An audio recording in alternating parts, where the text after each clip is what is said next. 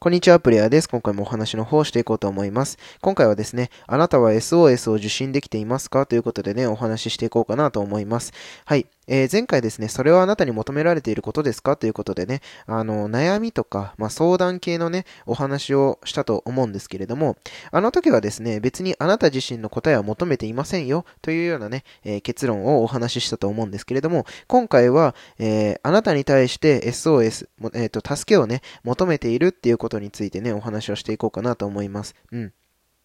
というのもですね、えー、まあ、不安だったりとか、その人に対してのコンプレックスみたいなものを打ち明けられた時っていうのは、えっとね、やっぱり助けてあげあげるというかね、うん、ことが大切かなというふうに思っています。うん。あの、決してね、あの、多分その、そういう状況の時って、自分に対して何かこう、答えを求められているとか、何かこう、質問をされているっていうようなニュアンスでのお話の仕方はしないと思うんですけど、でも、やっぱり言葉の端々に入ってるキーワードの感情が、えー、マイナスなこと、ネガティブなことだったりとか、うん、あ、追い詰められているんだなっていう風な感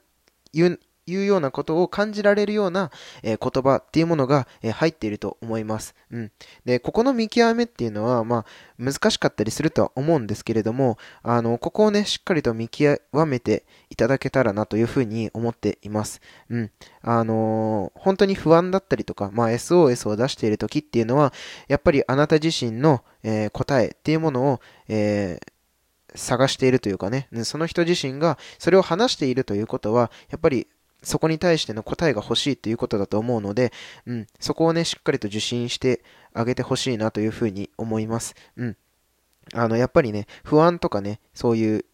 うん、なんだろうな、コンプレックスとか、そういうものってね、なかなかこう人に打ち明けにくい部分だと思うし、うん、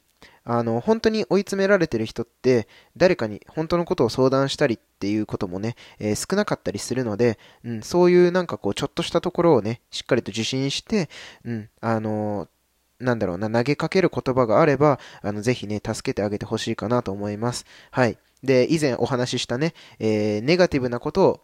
ポジティブに変えていくような言葉っていうものもね、一緒に使ってあげると、あの、よりね、その子の、うーん、なんだろうな、